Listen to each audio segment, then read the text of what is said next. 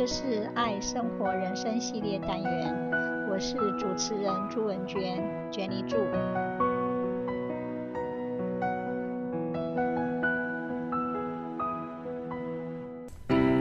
Be generous， 慷慨解囊。 Generosity is an act of being kind, selfless, and giving to others, despite being an act that is done to benefit others' well-being. Generosity also paradoxically increases our well-being.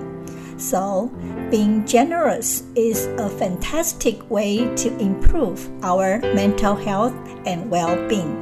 First of all, generosity is a good thing for our mental health and well-being because when we give to someone we care about, we make it more likely for them to give to us, making us more likely to give to them, and so on. As a result, regions of our brain associated with pleasure, social connection, and trust light up, making us feel all warm. When it comes to improving our happiness and well-being, generosity is a good choice because it has a ripple effect. If someone else sees us do something kind or generous, it actually makes us more likely to be generous too.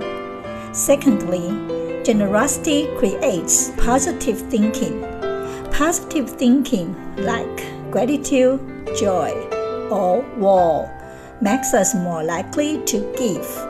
The happier we feel when we give, the more likely we are to give to others again in the future.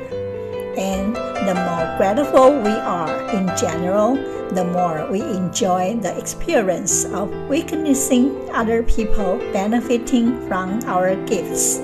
So, if we're having a hard time being more generous, we can benefit from developing our positive thinking skills.Our positive thinking really makes us feel happier. Moreover, when we feel happier having positive thinking and giving to others than spending money on ourselves, we make us more likely to become generous persons. Once we are open to trying to become more generous, to increase either our own happiness or the happiness of others.We could give gifts on holidays and acknowledge compliments. We can also practice random acts of kindness, for example, by leaving a kind note for a coworker, emailing a family member to tell them we are grateful for something they did, or buying lunch for a friend.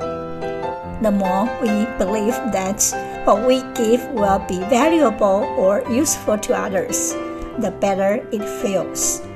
And the more we know about how the receiver will use the gift, the more we enjoy giving. At last, we really know not only that we are making a difference, but how we are making a difference. In other words, when we give gifts thoughtfully and intentionally,We don't just feel better. We are more valuable to us and to others. 一个人内心的观念决定了他的行动，而不同的行动会创造出不同的结果。也就是说，我们今天的结果是我们过去自己的行为创造的。我们过去做或者不做某件事，取决于我们内心的观念，而我们内心的观念则会透过我们的行为表现出来。一个慷慨的人会变得富有，而一个吝啬的人会一生贫穷。吝啬的人内心是匮乏的，一个内心匮乏的人内心想法一定是我没有和我不够。一个人有什么想法，便会在外在创造成什么样的事实，这就是所谓的存乎中，行于外。当我们内在拥有一种贫穷的观念的时候，不管我们如何努力，依旧是一个贫穷的人。就算真的赚到了一定的金钱，我们的内心依旧是贫穷的。但是，一个内心富足的人是富有的，且会主动分享。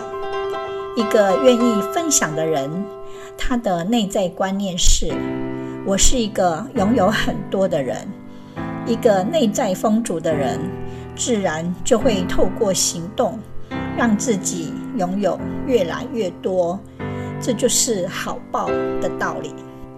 支持也是一样，当我们支持某人时，我们的内心一定相信他是好人，是值得尊重的人，然后我们就会一直碰到贵人，不断成长，拥有财富，生活快乐。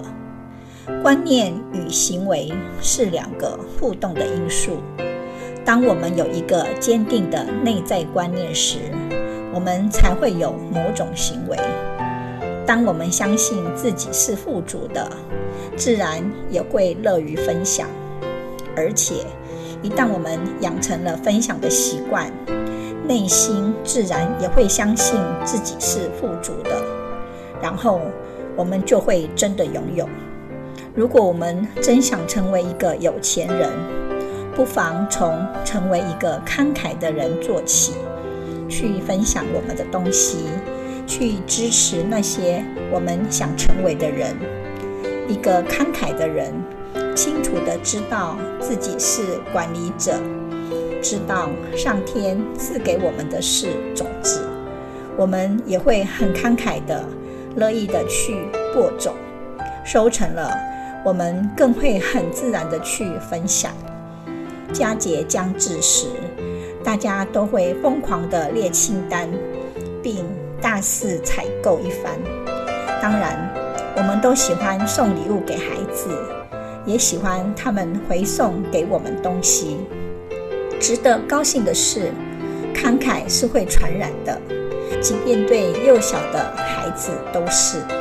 当一个小孩与我们分享自己最喜爱的动物填充玩具时，他脸上所洋溢的喜悦之情，多么可爱啊！我们在给予的同时，也会慢慢养成慷慨的习惯，甚至会如湖中涟漪般的感染给周遭的人。慷慨之举，绝对对我们及家人带来福祉与长期的好处。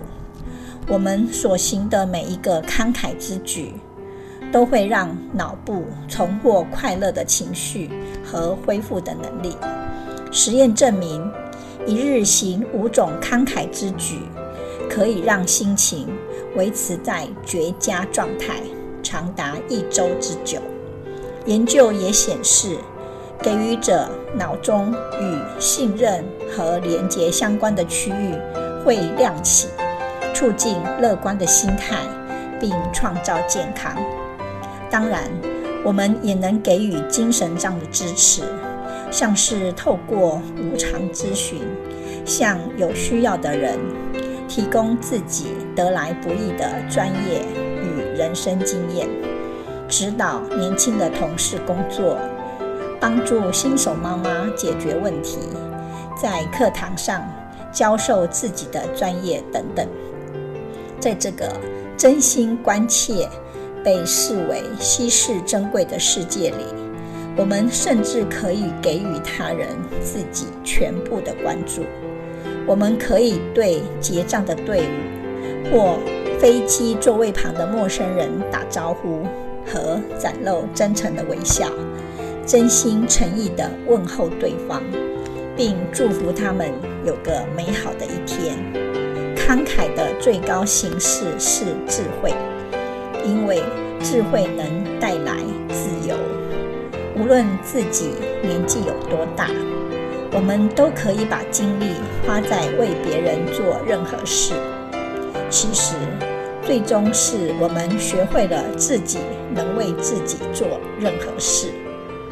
慷慨就是要付诸行动，慷慨之举就是以身作则，不但自己受益匪浅，后代更会生活在一个更快乐、更善良、更能快速恢复精力的世界中。谢谢聆听，拜拜。